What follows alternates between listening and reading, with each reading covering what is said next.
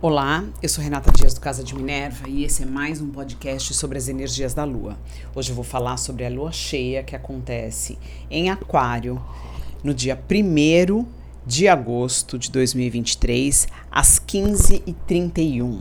Lua cheia, Sol em oposição à Lua, nesse caso a Lua a 9 graus de Aquário, se opondo ao Sol a 9 graus de Leão. O eixo Aquário-Leão é ativado no seu mapa natal.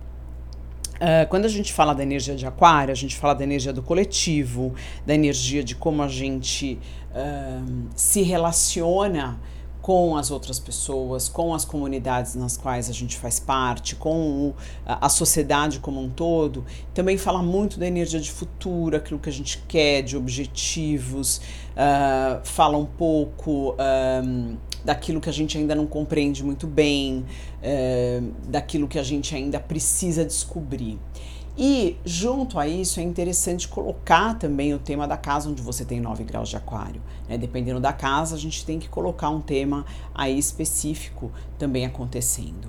Lua cheia, há uma iluminação de algum assunto referente à casa onde você tem esse grau, onde ela acontece. Então é importante uh, ficar ligado nas informações, naquilo que chega até você, nos insights que você tem, para que essa iluminação, essa clareza, esse aclaramento em relação àquilo que você realmente já está preparado para ver nessa casa aconteça. A lua cheia também fala da oportunidade da gente rever os nossos planos e abrir mão de algumas coisas que não deram certo, mudar a rota, começar algo novo quando a gente vai, é, principalmente quando a gente começa aí um, um, novo ciclo lunar numa lua nova. Então é importante olhar o que, que eu não quero mais, isso eu vou começar a eliminar, a reformular, fazer um caminho diferente e plantar uma nova semente na lua nova. Em contrapartida, algumas coisas que precisam ser refinadas para que eu continue no caminho que eu acho que é o que eu tenho que seguir. É muito importante é, notar que a gente tem uma energia muito forte de Terra é, no céu, então a gente tem o Mercúrio, tem o Marte, tem o V, tem o, desculpa, o Mercúrio, o Marte, o Plutão, né, em Capricórnio, o Urano, que é o regente dessa lua, também uh, em touro num signo de terra. Então, a energia da realização, do, da vida prática, do conseguir materializar coisas. É muito importante usar é, a energia dessa lua cheia para a gente colocar em ordem algumas coisas da nossa vida, né? fazer o que tem que ser feito, cumprir com as obrigações.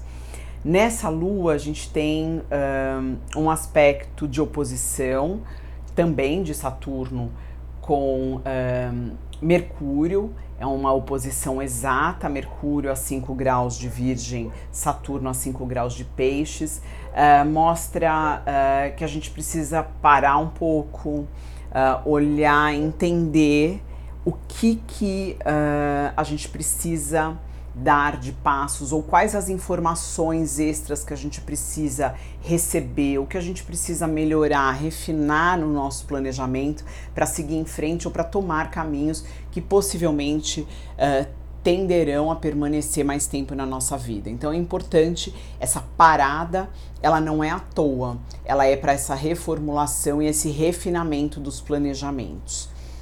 Além disso, nós teremos um aspecto tanto de Lua com, com e, e, Sol com Júpiter. Uh, é um aspecto de quadratura, a gente chama de uh, quadratura em T.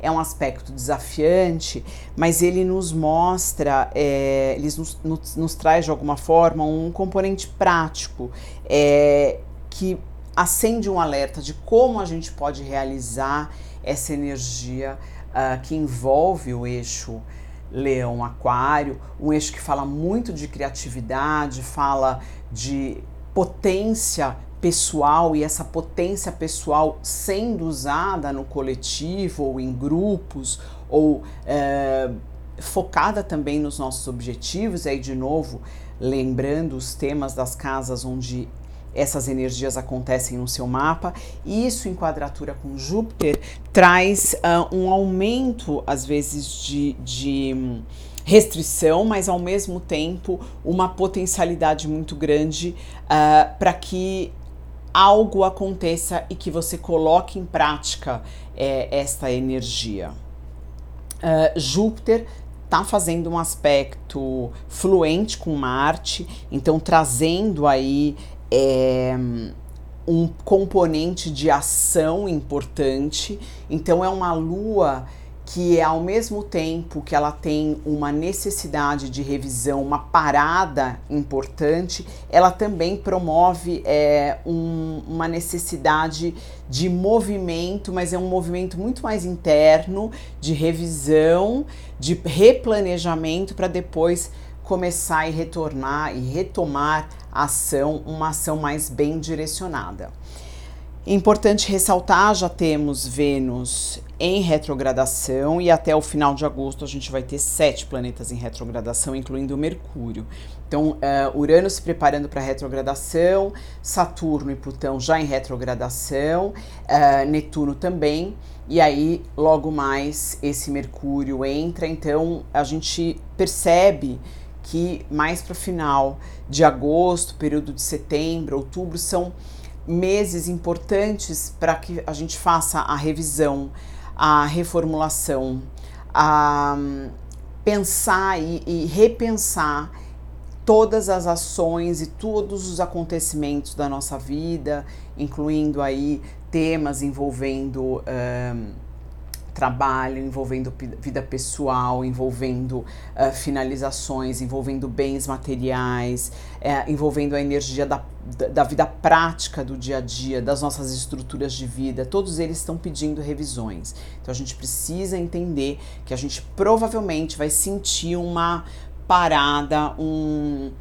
uma maior, uh, uma des desaceleração no, nos acontecimentos a partir uh, da segunda metade de agosto. Isso é natural, isso é necessário, isso é um pedido e que a gente, que se a gente souber trabalhar de acordo com esses pedidos, a gente traz uma fluidez e uma, uma facilidade de alguma forma maior para a nossa vida. Então é importante uh, perceber e prestar atenção nisso e, e, ter uma certa resiliência também. Uh, como eu já disse, Urano é o regente dessa lua. Urano está uh, em grau, num grau novo, a 22 graus. Ele vai atingir até 23 graus de touro e depois ele começa o processo de retrogradação. Mas é um Urano que esse mês vai andar muito devagar, ele vai se preparar para esse movimento de retrogradação, então ele vai atuar com uma potência muito maior. Lembrando que quando um planeta começa a. quando ele precisa parar e ele se torna estacionário para mudar o caminho dele, né, no caso, ou ir para uma retrogradação ou retornar ao movimento direto, é, como eu já disse, são, são movimentos aparentes, né? Mas ele tem, acaba trazendo essa energia, a potência dele de atuação fica maior. Então, é importante uh, entender: Urano traz uh, situações inesperadas, surpresas, uh, insights, ele